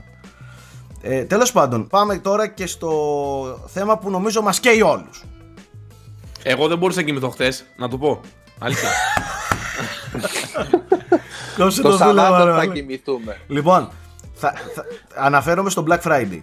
Θα μου πεις, τι να συζητήσεις για το Black Friday; Ε, μπορούμε να κάνουμε μερικές κουβέντες, τουλάχιστον για τους ε, ανθρώπους που όντως ρε παιδί μου μπορεί να θέλουν να, να το εκμεταλλευτούν λίγο και να Κοίτα, το. στη, η, η gaming βιομηχανία είναι γεγονός. Οι περισσότερε πωλήσεις κονσολών στην Αμερική και γενικά στο εξωτερικό γίνονται την ημέρα του Black Το Friday. Black Friday, Δηλαδή ναι. οι εταιρείες όλες τα προσανατολίζουν εκεί τις κυκλοφορίες Και των προσέξτε, παιχνιδιών και Black όλα. Friday δεν σημαίνει, gaming, Black Friday δεν σημαίνει μόνο κονσόλες, παιχνίδια και περιφερειακά. Σκεφτείτε Όλα, ότι είναι και ναι. τηλεοράσεις. Είναι και τα ηχεία. Ναι. Είναι Μπράβο, όλα ναι. τα, Τα περιφερειακά όλα. τα τριγύρω. Είναι και τα γραφεία gaming για τους ε, PC gamers. Ε, ακόμα και οι καρέκλες οι gaming και αυτό Καρέκλες, είναι όλα. κομμάτι του... Ναι. Ε, η δικιά μου εμπειρία στο θέμα Black Friday, καταρχάς Black Friday στην Ελλάδα εντάξει τα έχουμε πει, τα είπα και στο βίντεο του, στο κανάλι του Γερμανού. Ε, Black Friday στην Ελλάδα δεν δουλεύει όπως δουλεύει στο εξωτερικό σε καμία περίπτωση. Εκεί που βλέπεις ας πούμε 60, 70, 80% εκπτώσεις. Και που βλέπεις να πέφτει και ξύλο έτσι. Ναι. Βασικά, όχι ξύλο πέφτει και στην Εδώ Ελλάδα. ε, πέφτει Ε, ξύλο, εντάξει. πέφτει, Εδώ το, το Black Friday λειτουργεί ως μια καλή έκπτωση, τίποτα παραπάνω. Μια αρκετά καλή έκπτωση. Της τάξης ε, του 30% κάποιες περιπτώσεις και 40% ας πούμε maximum. Και πιο πολύ, εντάξει, ανάλογα το σε προϊόν. κάποια Και- προϊόντα ρε παιδί μου τώρα εγώ σου λέω μέσο όρο. Έτσι. Συνήθως όμως ναι, ναι. 10 και 20% δεν είναι Black Friday. Εντάξει μην τρελαθούμε τώρα. Επίσης αυτό που προτείνω εγώ ποιο είναι. Ε, προτείνω καταρχάς νομίζω ότι δεν θα παίξουν οι τιμές τόσο χαμηλά όσο στα Χριστούγεννα όσο στο Black Friday. Δηλαδή τα καταστήματα. Σίγουρα. Τα, κα- επειδή το ξέρω εκ των έσω, τα καταστήματα που σκοπεύουν να κάνουν Black Friday σε gaming πράγματα δεν θα κάνουν τόσο καλό ε, ε, ε, καλές εκπτώσεις στην περίοδο των εορτών. Που σημαίνει ότι αν έχετε σκοπό να πάρετε, μην περιμένετε τα Χριστούγεννα, πάρτε τώρα. Εντάξει, αυτή Ισχύει. είναι, αυτή είναι η δικιά μου συμβουλή. Ποτέ δεν το κάνουν αυτό. Ίσως βγάλουν σε Χριστούγεννα ό,τι περισσέψει. Ναι, να, να, όχι δώσουν, περισσέψει να, και δώσουν, αν. ναι, να δώσουν σε διάστημα 30 ημερών, 20 ημερών ε, 40% του PlayStation και 40% το, το, το, το- τα Χριστούγεννα δεν παίζει. Οπότε τώρα, αν έχετε σκοπό να το πάρετε τώρα αυτόν τον καιρό, πάρτε τα τώρα τις κονσόλες και τα λοιπά. Εγώ, Μπλα- διορθώστε με αν έχω άδικο, ε, αν λέω μαλακίες. Αυτό που, που προτείνω εγώ είναι να μην πάτε σε παιχνίδια και σε μικροπραγματάκια να πάρετε πολλά, αλλά Περίμενα, να πάρετε θα σου- αυτό που λέτε. Θα σου πω τι, τι επίσης συμβαίνει και τι Δηλαδή, δέχτηκα πάρε και... κονσόλα, πάρε VR headsets, πάρε αυτό που έλεγες δεν θα το έπαιρνες. Δέχτηκα Ο και καθένας κάποια ό,τι emails. έχει. Δέχτηκα και Στη κάποια λίστα emails. αναγώνων. Ναι, δεν θα πω εταιρείες και τέτοια ε, για ευνόητους λόγους. Απλά δέχτηκα κάποια emails από αντιπροσώπους οι οποίοι θα κάνουν ε, Black Friday ε, από publishers. Κατάλαβες; Δηλαδή θα υπάρξει μια μαζική έκπτωση σε παιχνίδια της χ εταιρείας. Εντάξει. Δεν μιλάω για τους μεγάλους PlayStation, Xbox, Nintendo. Μιλάω για publishers. Εντάξει. Ε, και αυτό να το κοιτάξετε. Θα γίνουν κάποιες εκπτώσεις μαζικά π.χ. για Εγώ την... ξέρεις με ποια λογική το λέω. Και προφανώς. κάποιες Κάποια- ήδη ξεκίνησαν. Και κάποιες Γιατί ήδη ξέρεις, ξεκίνησαν, Τώρα ναι. πλέον το Έχει Black βάλει Friday είναι Black Week πλέον. Από, Ναι, από ναι, ναι, ναι. Δευτέρα ξεκινήσαν τα emails και αυτά. Ναι. Απλά το παιχνίδι, ρε φίλε, μετά από λίγο καιρό πάλι θα το βρεις. Κατάλαβες. Σε μειωμένη τιμή μετά από 6 μήνες. Εντάξει, ο άλλος μπορεί να θέλει τώρα να πάρει παιχνίδι. Ναι, Αν τώρα. θέλει τώρα εννοείται θα το χτυπήσει. Ρε, άμα το Κάποιος βρεις αν σε πάρει καλή δηλαδή τώρα τιμή. μια κονσόλα. Καταρχάς και θέλει- εννοείται στις εκπτώσει όλα είναι με βάση τα γούστα σου. Δεν θα σου πούμε εμείς τι θα πάρεις. Απλά για μένα είναι καλύτερα, ας πούμε, εγώ θα κοιτάξω για, για VR headset π.χ. μιας και το λέγαμε και με το Half-Life. Γιατί όντως είναι κάτι που δεν το σηκώνει η τσέπη μου και άμα βρω μια πολύ γενναία προσφορά, γιατί όχι, στο Black Friday να το χτυπήσω. Ναι. Ναι. Κατάλαβες αυτό, Ε. κοιτάω να κάνω κάποια επένδυση, να σου το πω έτσι. Έτσι το βλέπω εγώ τουλάχιστον. Να κάνω μια χαζή ερώτηση ενδεχομένως. Όλο χαζές ερωτήσεις κάνεις εσύ. Ναι, είμαι γενικά όλος βλακίε λέω. Αλλά αυτή είναι, αυτή είναι όντως βλακία, μάλλον για αυτούς που ξέρουν. Οι προσφορές που κάνουν οι εταιρείες, π.χ. η Sony έχει ήδη ανακοινώσει όπως και η Nintendo, ισχύουν μόνο για Αμερική; Ναι. Ε, Όχι. Είναι regional. Είναι regional. Ε, Ναι, θα regional. έχει- PlayStation Store, θα αυτό που υπάρχουν- είναι άλλα, αμερικάνικα άλλα. Α, γιατί εγώ είδα μια φοβερή προσφορά του PlayStation που ήταν στα 199 δολάρια εκεί πέρα με τρία παιχνίδια που είναι το God of War, το Horizon. Λογικά θα παίξει και Αυτά εδώ. δεν θα είναι παίξουν ακριβώς έτσι. Αυτό λέω, δεν, Ναι. είναι, δεν είναι fix όπως είναι εκεί και θα έρθει και εδώ. Όχι, όχι, όχι. Προφανώς Όχι, όχι. όχι. Ωστόσο. Εγώ πιστεύω, εγώ πιστεύω θα παίξει. Απλά 199 ευρώ, όχι δολάρια. Αλλά πιστεύω θα παίξει. Αλλά Αλλά θα παίξει είναι, είναι πολύ καλή προσφορά για είναι- κάποιον που δεν έχει. Ναι, δεν είναι, ξέρεις, δεν είναι, πιστεύω, δεν ξέρω, πιστεύω, δεν είναι πακέτο που τώρα θα το πουλήσει η Sony. Είναι παλιών πακέτων που όσοι ακόμη έχουν στόκ εκείνου του πακέτου που πες κάνει 300, το συγκεκριμένο να πέσει 200. Γιατί ξέρουμε και το άλλο. Ε, ε, βγάζουν κάποια πράγματα σε πολύ ελκυστικές τιμές και βασικά να σε φέρουν μέσα στο μαγαζί. Όταν φτάσεις και πας, ακόμη και αν πουλήσουν στη ζημιά τους πέσει, δεν βγάλουν κέρδος, μιας και πήγες που πήγες, θα βρεις κι άλλα και από εκεί θα βγάλουν το κέρδος. Ναι, εντάξει, Ναι, προφανώς θα, θα έχουν κάποιο. Πώς το λένε, κάποιο δούριο ύπο όλοι τους. Ναι, Εννοείται. αλλά πιστεύω θα, θα παίξει. Θα παίξει bundle 200 κάτι. Ωραία, στο να το κάνω slim. μια ερώτηση. Κάτι. Ναι. Ε, τι κονσόλα παίρνουμε σ- σε αυτό το Black Friday. Ένας που δεν έχει καμία κονσόλα ξέρει ότι του χρόνου στα τέλη του 2020 βγαίνει PS5 και Scarlet. Και το Switch έχουν βγει όλα, έτσι και το Lite και όλα. Κοίταξε, τι παίρνει τώρα αυτό; η- Ένας που η- θέλει να παίξει η- τώρα παιχνίδια. Η ερώτηση είναι αρκετά άτοπη. Ένας που, ποιο είναι αυτός και τι δεν παιχνίδια υπάρχει παίζει; κόσμος, ρε φίλε, που θα θέλει στο Black Friday να πάρει κονσόλα. Ωραία, και να εγώ, παίξει. εγώ θα σου πω. Θα σου πω. Σήμερα με πήρε γονιός τηλέφωνο και μου λέει Σάκη, θέλω να πάρω στον μικρό κονσόλα, να πάρω Xbox ή PlayStation.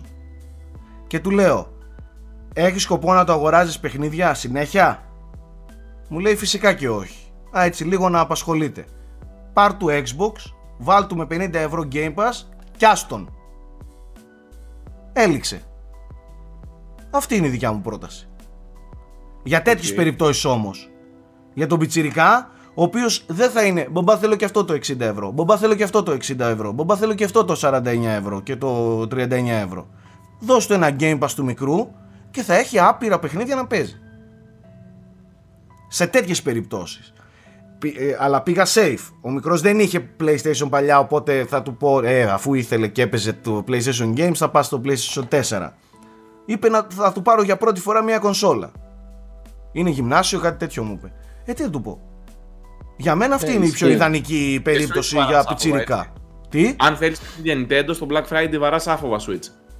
Ε, ναι, γιατί να μην βαρέσεις άφοβα. Απλά το η Nintendo δεν συνηθίζεται να κάνει heavy. Ναι. Α, και αυτό, εκπτώσεις ναι, στο γιατί Black εσύ θα- Friday. θα- Το αγνοεί λίγο. Καταλαβες. Οπότε στο Black Friday το Switch θα παίζει λίγο, θα είναι ακριβό. Θα είναι το ακριβότερο από τα, από τα άλλα τρία. Γιατί Ναι, τα άλλα δηλαδή- τρία λογικά θα ρίξουν Το πολύ light, κάτω. το light μόλις κυκλοφόρησε. Δεν υπάρχει περίπτωση να φάει. Κάνει καμία. Ή κάνα εικοσάρικο αν θα φάει. Δεν νομίζω καν να φάει. Πιστεύω αν θα φάει θα φάει τύπου να πάει σε πακέτο μαζί με θήκες και, και κανένα παιχνίδι ας πούμε. Η τιμή δεν θα πρόκειται να πέσει πιο κάτω. Το Switch σαν Switch και αυτό δεν νομίζω να έχει σοβαρές εκπτώσεις. Η Nintendo γενικά δεν το υποστηρίζει γιατί προσέξτε δεν αρκεί ο retailer να το υποστηρίξει. Ναι, εννοείται. Ο retailer για να κάνει Black Friday μιλάει με την Nintendo. Η Nintendo θα δώσει την έκπτωση στον retailer για να φάει το Black Friday. δεν Ναι, θα και έρθει, μετά θα το καλύψεις σε δεν θα credit. έρθει ο χύψη retailer καταστήματάρχης και θα πει για να δω, ε, το Switch θα το πετσοκόψω. Καταλαβες. Εκτός αν είναι δικά του και θέλει να τα ξεστοκάρει. Και τα έχει ήδη αγοράσει και και που δεν παίζουν έτσι ακριβώς. Ε, οπότε η εντολή για να φάει Black Friday το PlayStation στην Ελλάδα δεν το αποφασίζει ο χ ή ο ψ retailer, το αποφασίζει η Sony έξω. Που θα τους κάνει όλους τους μια Και συγκεκριμένη λέμε για Switch προσφορά. Και παλιό stock, όσοι πάνε να πάρουν να προσέξουν να πάρουν αυτό με τη μεγάλη μπαταρία έτσι, που έχει την καινούργια συσκευασία. Καλά, ναι, προσοχή σε αυτό. Σίγουρα Τα έχουμε θα πει. παίξει παλιό stock. Τα έχουμε πει και αυτό εφόσον τα βλέπετε και τα και παρακολουθείτε και να συμβουλεύσετε ανθρώπους. Δε- ε, απαγορεύεται να δώσεις λεφτά για Switch το 2019 και να είναι το παλιό. Τα είπαμε αυτά. Ναι. Δηλαδή πρέπει να είσαι Βεβαιωθείτε χαζός για να από το το, κάνεις. από το Συριακό. τώρα δεν θυμάμαι τώρα πώς είναι το Συριακό, αλλά θέμη αν είναι, ξέρεις, κάν το είναι πιο πρόσθεσαι. κόκκινη η συσκευασία. Το απ' κουτί έξω, είναι οπότε το κόκκινο. καταλαβαίνεις. Το... Ναι, εντάξει, ναι. Σωστό. Ε, ναι. Ε, Απλά και το Συριακό, ξέρεις, νομίζω είναι 0-2 κάτι, ξέρεις. Φαίνεται Ναι, ότι ναι, είναι η πολύ- έκ- η έκδοση 2. πολύ το προσοχής ίδιο- σε αυτό. Το ίδιο παίζει και με το PlayStation VR. Πάλι από το Συριακό θα είναι κάτι Ναι, CV, και δεν το θυμάμαι. PSVR. μηδέν- Ναι. Υπάρχει Ναι. και ανανεωμένο PlayStation VR και αυτό να το προσέχετε γιατί το VR παίζει πάρα πολύ στο Black Friday το PSVR τα πακέτα και βγάζει επικά πακέτα με κονσόλα, VR, παιχνίδια, δεύτερο χειριστήριο κάτι τέτοια θα παίξουν πολύ ε, και αυτά να, τα, να είστε προσεκτικοί να πάρετε το καινούριο το VR με τα λιγότερα καλώδια το πιο συμμαζεμένο και και και ε, τι άλλο έχω να προτείνω; Προτείνω να δείτε πολύ περιφερειακά. Σκοτώνουν πολύ κάτι controllers, κάτι τέτοια, τα, τα, τα, τα τριγύρω, κάτι ακουστικά gaming. Αυτά σκοτώνονται πάρα πολύ στο, στο Black Friday γιατί σηκώνουν εκπτώσεις. Πολύ. Υπάρχουν, δίνονται πολύ επικά bundles και όταν λέω bundles δεν εννοώ μαμά bundle π.χ.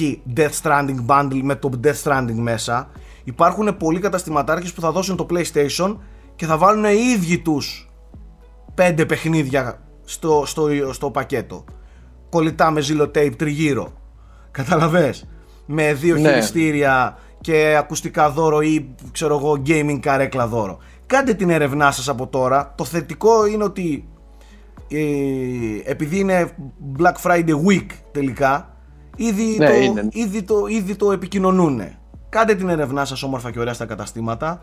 Τσεκάρετε πάντα να προσέχετε τι παίζει με τις εγγυήσεις ε, και το service. Προσέχετε δηλαδή από πού θα το αγοράσετε και, αν, και βεβαιωθείτε ότι από, από εκεί που θα το αγοράσετε θα έχετε εγγύηση αν αύριο καεί το, το μηχάνημα ή χρειάζεται κάτι αντικατάσταση, μην σας πούνε «Ε, αδερφέ, δεν ξέρω». Μπορεί να το πάρεις τώρα πιο φτηνά, αλλά να, και αυτό να το έχετε στο, στο νου σας. Το service είναι πολύ σημαντικό και η εγγύηση. Και σας καλύψει και η Ευρωπαϊκή Ένωση. Ακριβώς. Θέλει δεν θέλει, ο κάθε καταστηματάρχης υπόκειται και σε νόμους της Ευρωπαϊκής Ένωσης. Ναι.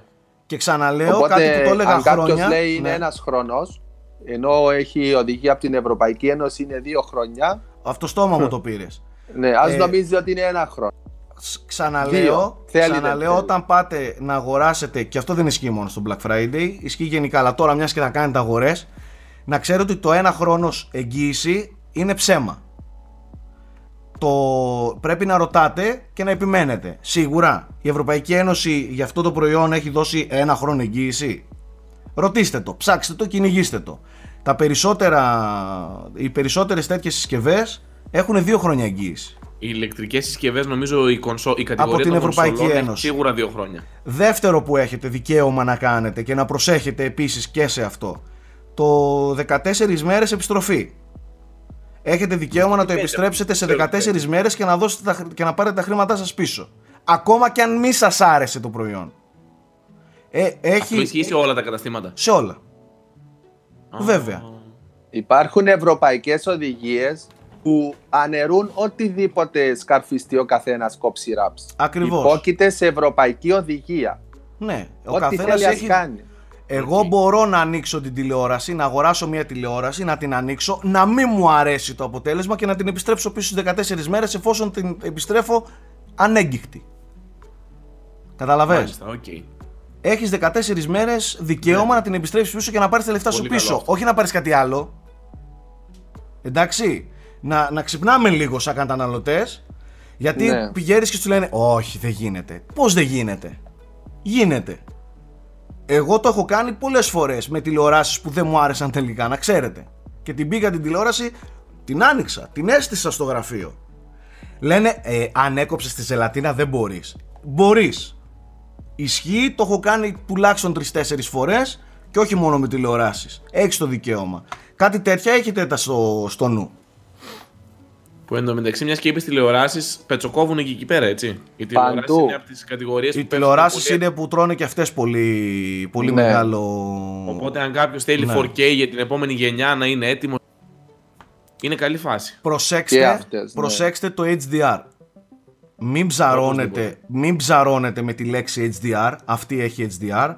Πριν Τι σόι HDR. ναι, ναι. είναι τι σόι HDR γιατί όλες οι, ετο- οι εταιρείες πλέον το έχουν σαν νεράκι να λες HDR ε, αλλά το HDR είναι κάτι πολύ, πολύ βαθύ για να το πεις εύκολα και για να το κάνεις ε, σωστά Ε, Υπάρχει αναλυτικός οδηγός στο site, θα το βρείτε πάνω στην κατηγορία Guides, οδηγός αγοράς τηλεόρασης από τον Λεωνίδα που τα εξηγεί ακριβώς.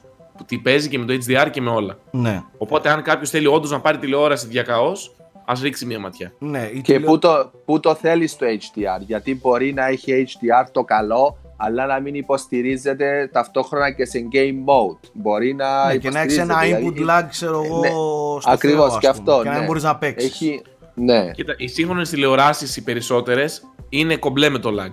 Απλά αυτό που πρέπει να προσέξετε είναι να είναι πραγματικό το HDR δεκάμπιτο και πάνω.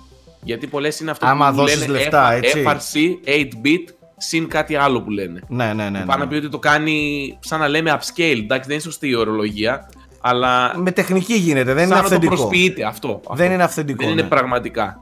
ναι. Πραγματικό HDR. Ε, Οπότε να δώσετε λίγο έμφαση σε αυτό.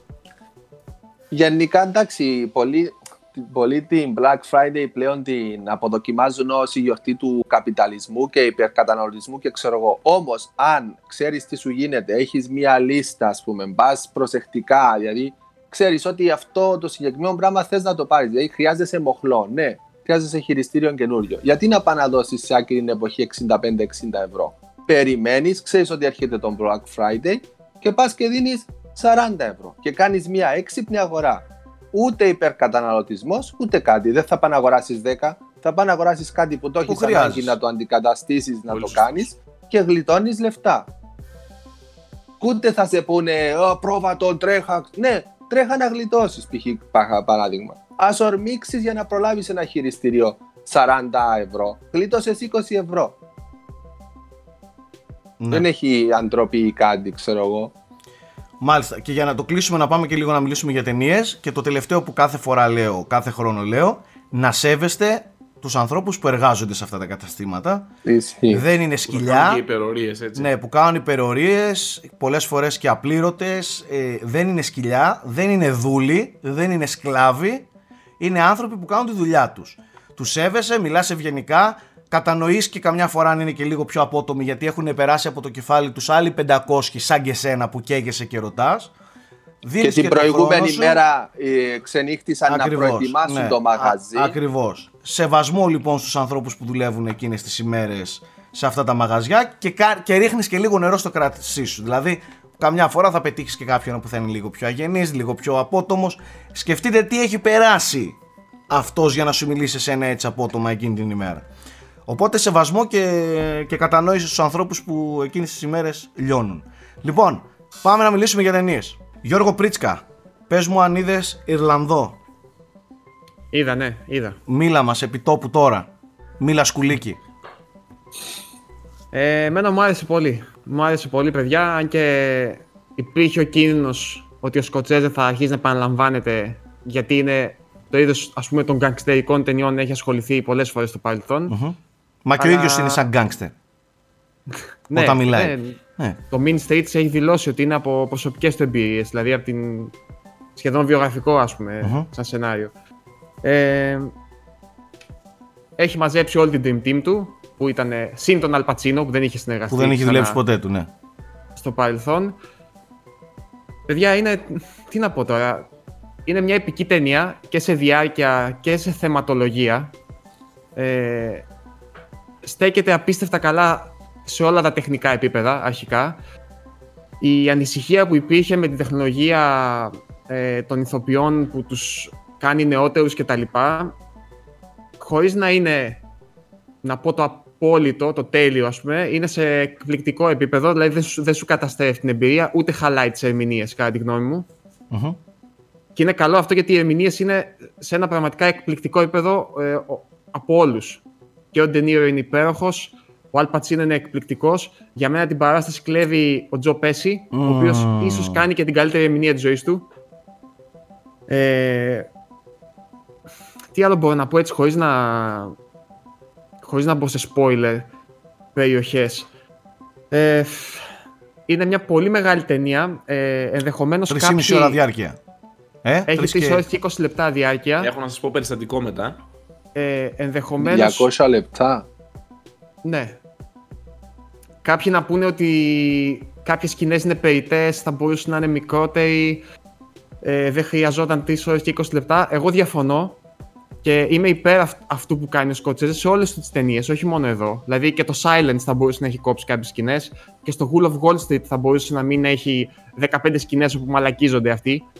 Μμμ. Ε, αλλά δεν είναι αυτή η φιλοσοφία του. Πιστεύω ότι θέλει πολύ να σε βυθίσει μέσα στην πραγματικότητα και στη ζωή του κάθε χαρακτήρα που, που εξερευνεί εκείνη τη στιγμή. Και είναι διαφορετικά όταν σε πάει ακόμα και στις μικροβλακίες που κάνουν και στις δείχνει έχει άλλη αποτελεσματικότητα το τελευταίο 20 λεπτό και μισά ας πούμε που σου έρχεται σαν σφαλιάρα στην ταινία. Όπως και στο Silence, όπως και εδώ, όπως και στο Wolf of Wall Street. Μάλιστα. ε, οπότε, ε, εγώ προσωπικά είμαι υπέρ του να είναι μεγάλη ταινία. Δεν θεωρώ ότι κάπου κάνει κοιλιά. Κάθε στιγμή είναι, είναι τόσο καλοπεγμένο και τόσο καλογυρισμένο που εγώ δεν ήθελα να πάρω τα μάτια μου από, το, από την οθόνη. Η μουσική είναι φοβερή. Ε, οπότε θεωρώ ότι είναι μια μεγάλη νίκη για το, για το Σκοτσέζε. Ερώτηση. Μακάρι, μισό λεπτό λίγο, μακάρι να τραβήξει κόσμο. Εγώ είδα στη δική μου προβολή ήταν φίσκα η αίθουσα και ήμουν πολύ χαρούμενος γι' αυτό. Μακάρι να είναι γενικότερο το φαινόμενο. Ομοίως, Ερώτηση. Γιώργο. Και εγώ που πήγα και το είδα ήταν πολύ γεμάτη αυτό σε σχέση με άλλες ταινίες. Μία ερώτηση θέλω να κάνω. Ε, φ- υπάρχει Netflixίλα πάνω του; Όχι. Υπάρχει Αν μόνο το εννοείς- λόγο στην αρχή που παίζει. Αν εννοείς σε θέμα παραγωγής, Γενικά, φαίνεται ότι είναι ταινία η οποία είχε τη στάμπα Netflix πάνω του; Και τι εννοώ. Ε, νομίζω ότι καταλαβαίνετε τι εννοώ. Είναι μια δηλαδή ταινία που, θα τη, που στέκεται κανονικά ως κινηματογραφική παραγωγή τεράστια του Σκορτσέζε. Κανονικότατα. Ναι, ναι. εννοείς χαμηλής ποιότητας λόγω Netflix. ας Όχι πούμε, μόνο ξέρω, χαμηλής πρόχειρο. ποιότητας, ρε παιδί μου, κάτι πιο. Όχι, δεν ξέρεις. νομίζω ότι ξεχωρίζεις ρε, εσύ. Και θα σου το πει και ο Ε, Γιώργος, είναι, το λέει και ο Γιώργος που Καταρχάς έχει η πολύ παραγωγή είναι περισσότερη αρκετά ακριβή. Αν δεν κάνω λάθος, ε, κόστησε 170 εκατομμύρια. Το οποίο δεν είναι καθόλου αμεληταίο, έτσι. Ε, και μιας και έχει σκηνές από διάφορες εποχές και αναπαριστά μια συγκεκριμένη εποχή περισσότερο από κάποιες άλλες, είναι πάρα πολύ πιστό και πολύ πιστικό στην εποχή που αναπαριστά. Ναι. Οπότε, όχι, δεν, δεν φαίνεται πουθενά ότι είναι ούτε ότι είχαν κάποιο περιορισμό στην παραγωγή, ούτε τίποτα άλλο. Είναι μια, ξαναλέω, είναι ε, επικής κλίμακας ταινία. Είναι από, από αυτά τα δράματα που πλέον δεν βγαίνουν εύκολα σινεμά. Ίσως και γι' αυτό βρήκε Netflix. Είναι δηλαδή όπως το Once Upon a Time in America, όπως ήταν η Νονή. Δηλαδή, ξέρεις, ε, Βαριά πράγματα. ναι, Heavy. ναι, ε, ε, δεν, δεν έχω άλλη λέξη. να πω. Είναι επικών διαστάσεων. Ε, mob, mob, mob, συγγνώμη. Mob, ε, mob film, ας πούμε. Mob film. Ναι. Ε, Ε, Γιώργο, Ναι. Ε, να πούμε ότι η ταινία κυκλοφορεί στο Netflix την Πέμπτη που Παρασκευή. βλέπουν. Πέμπτη.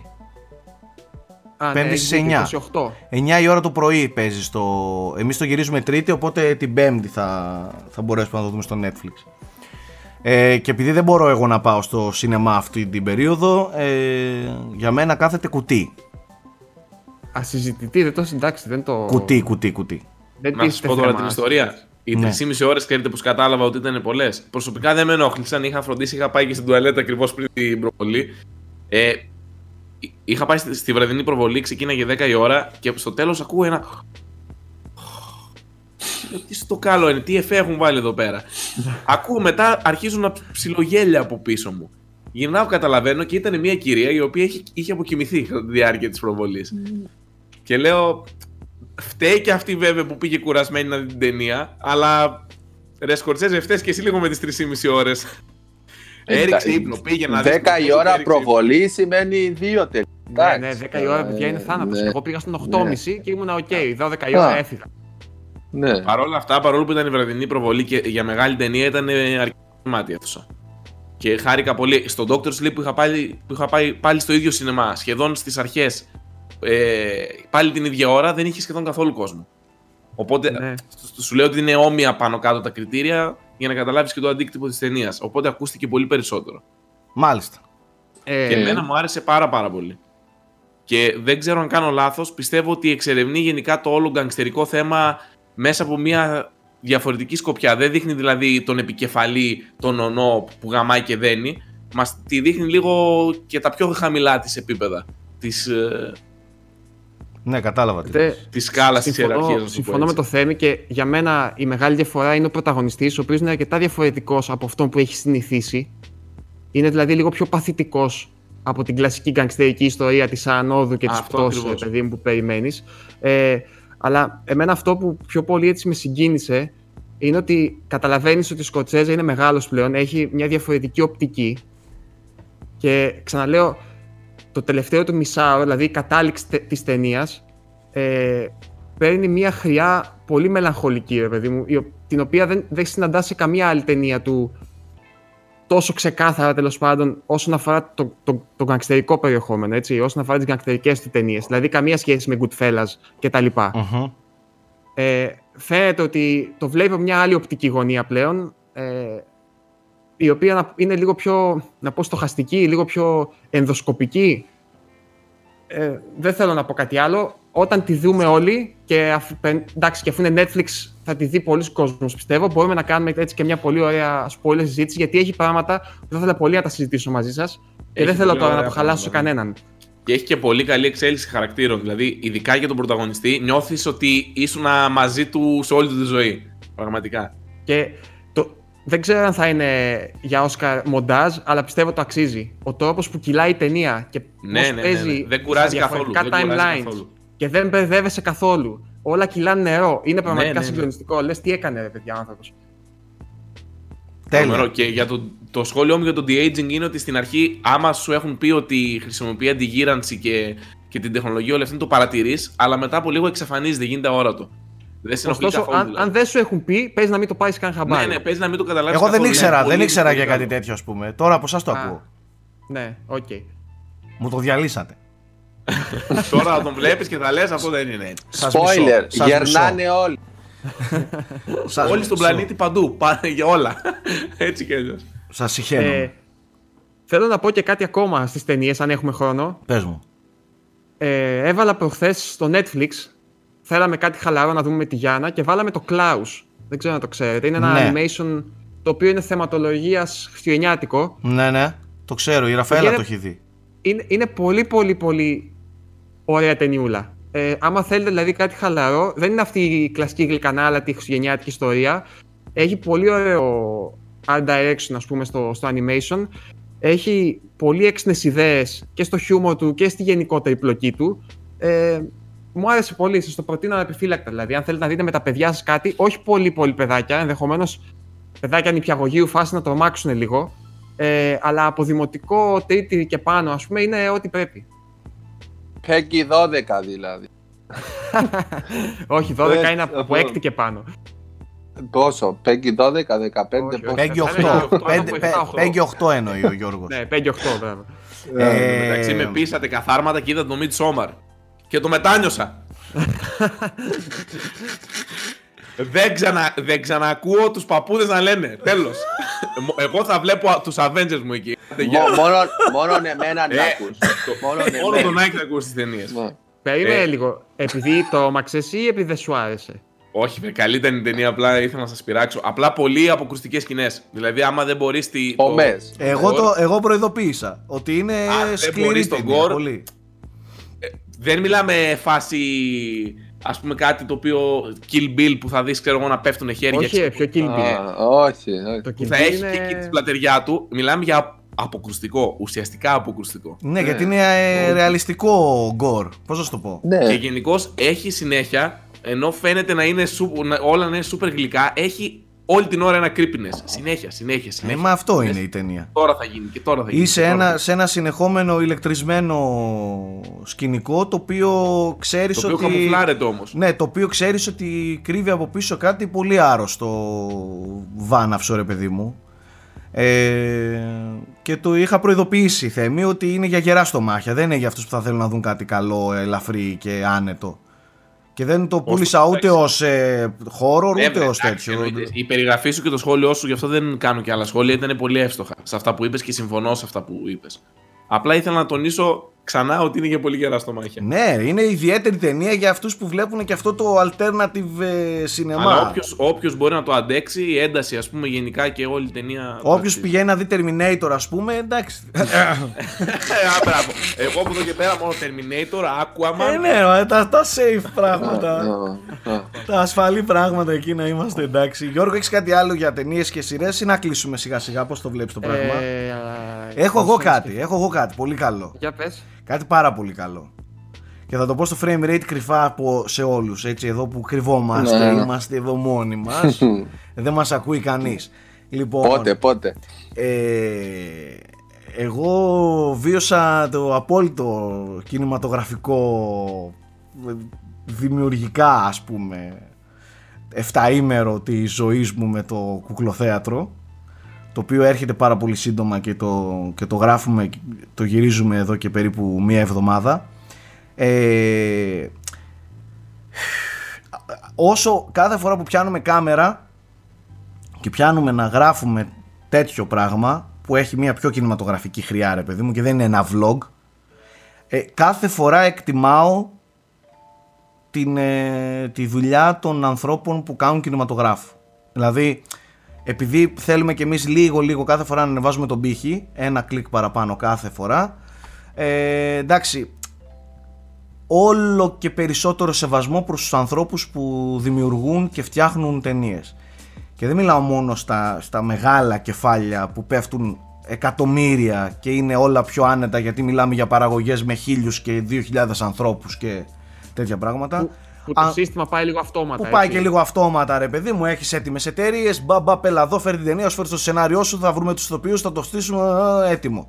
Μιλάω για αυτούς που ξέρεις, τους μη επιφανείς, ρε παιδί μου, που θα φτιάξουν την ταινία τους, θα μπουν μέσα, Τους indie. Εγώ έχω πάθει πλάκα, ας πούμε, με το τι έξοδα έχει ένα τέτοιο πράγμα.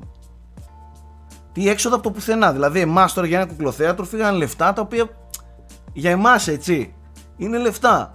Πόσο μάλλον θες να κάνεις μια κανονική ταινία, με, με κανονικό budget. Εκεί υπάρχει πρόβλημα.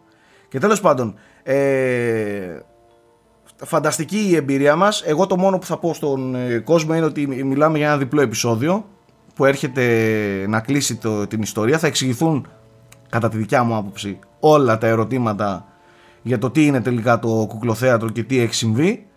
Θέλω από τον κόσμο που εκτιμάει ρε παιδί μου αυτές τις ε, δουλειές να το, να το στηρίξει και να το, και να το αγκαλιάσει. Ε, γιατί κυριολεκτικά μας βγήκε ο κόλος για τα δικά μας δεδομένα, με τα δικά μας ε, ε, με το δικό μας εξοπλισμό και τις δικές μας δυνάμεις αυτό το πράγμα ήταν το 120% του Βλέπω του ότι εαυτού κάνετε μας. story κάθε μέρα 4 ώρα το πρωί και λέω τι κάνω αυτή. Ναι, δηλαδή, ναι, δεν είναι αυτό μόνο το θέμα κούραση. Είναι όλο, όλο ένα, ένα σύνολο που, που σε διαλύει, ας πούμε, σωματικά και ψυχικά, ας πούμε. Αλλά τέλος πάντων, έχει πολύ, πολύ μεράκι και θα χαρούμε πάρα πολύ. Εγώ δεν βλέπω την ώρα να σας το, να σας το δώσω. Σάκη, Έλα. κάνε τώρα εικόνα τον κόπολα που πήγαινε και γύριζε στις ζούγκλες στο αποκάλυψη τώρα τρεις μήνες και που τους κατέστρεφε η τροπική καταιγίδα τα σκηνικά και τα ξαναέστηναν. Δε, Γιώργο. Πες μου λίγο τι αντοχή πρέπει να Μας έχουμε. έπιασε, Γενικά, μας έπιασε... Και τότε, τότε με τι ανέσεις της ζωής τότε και ε, γενικά τότε που και δεν είχε τεχνολογία; ψηφιακό φιλμ, να, να τραβάς και να βλέπεις το βράδυ τι τράβηξες. Έτσι. Είχε μπομπίνες και έπαιρνα να πα στο δωμάτιο. Αν είχα στιμερο... θα είχαν σίγουρα στιμερωμένο. Αν να δεις είχα τι ρεύμα. Τράβηξες. και- Ναι, ναι. Άστο, άστο, Ναι. άστο. Εδώ μία ψυχάλα έριξε και μας διέλυσε ολόκληρη... μας έβγαλε εκτός προϋπολογισμού σε όλα. Δεν το συζητάμε. Τέλος πάντων, κουκλοθέατρο δεν το λέω 5 γιατί δεν είναι ακριβώς 5. Ε, ας το πούμε... Φινάλε θα το λες. Να το λέμε φινάλε. Φινάλε. Γερά στο μάχη και εκεί. Ω, Ε, μαλάκα. Πολύ γερά στο Μιλάς μάχη. τώρα. Λοιπόν, ε, αυτά από τα, από τα δικά μου κινηματογραφικά. Δεν έχω χρόνο ούτε να παίξω ούτε να δω κάτι. Απλά ήθελα έτσι να το μοιραστώ μαζί σας εδώ που είμαστε και λίγοι. Ρε, το Now Playing πάλι το ξεχάσαμε. Τι- Την επόμενη φορά θα χρωστάμε Now Playing, να ξέρεις. Θα το χρωστάμε, θα, θα Ναι. πούμε για- για δυο Εντάξει. τέτοιοι. Ε, εντάξει, πάνω κάτω μας είπε και ο Γιώργος α, δεν μας είπε για το Σέμνιου. Εγώ έχω το σεν μου, εντάξει, Ναι. δεν πειράζει. Θα σας πω την επόμενη φορά. Την επόμενη που θα έχεις και φορά εικόνα να σοβαρή έχεις γιατί μας είπες ότι δεν έχεις παίξει και πολύ. Σοβαρότατη, σοβαρότατη, ναι. Ωραία, τέλεια. Λοιπόν, Έτσι κι αλλιώς πέφτουν οι ρυθμοί α, κυκλοφοριών πλέον. Ακριβώς. Τώρα Δεκέμβρης, δεν έχουν ναι. μείνει πράγματα. Το Δεκέμβρη θα, πρα- θα λέμε περισσότερα. Γιατί θα παίζουμε αυτά που αφήσαμε. Λοιπόν, αυτά παιδιά, να είστε όλοι καλά. Τα λέμε την επόμενη εβδομάδα. Ε, ε, θα κάνουμε την επόμενη εβδομάδα. Το πάμε σε ρίδα, το πάμε. Την επόμενη εβδομάδα θα Ε, ξεκινήσουμε και τα δεν αφιερώματα κάνουμε. της δεκαετίας. Δεκέμβριος. Μπορούμε να ξεκινήσουμε κάπως έτσι, ναι. Ωραία. Ωραία, αυτά να είστε όλοι καλά, παιδιά. Χαιρετώ και τους YouTubeίστικους και τους ε, Spotifyίστικους. Ε, τα λέμε την άλλη εβδομάδα. Να είστε όλοι καλά.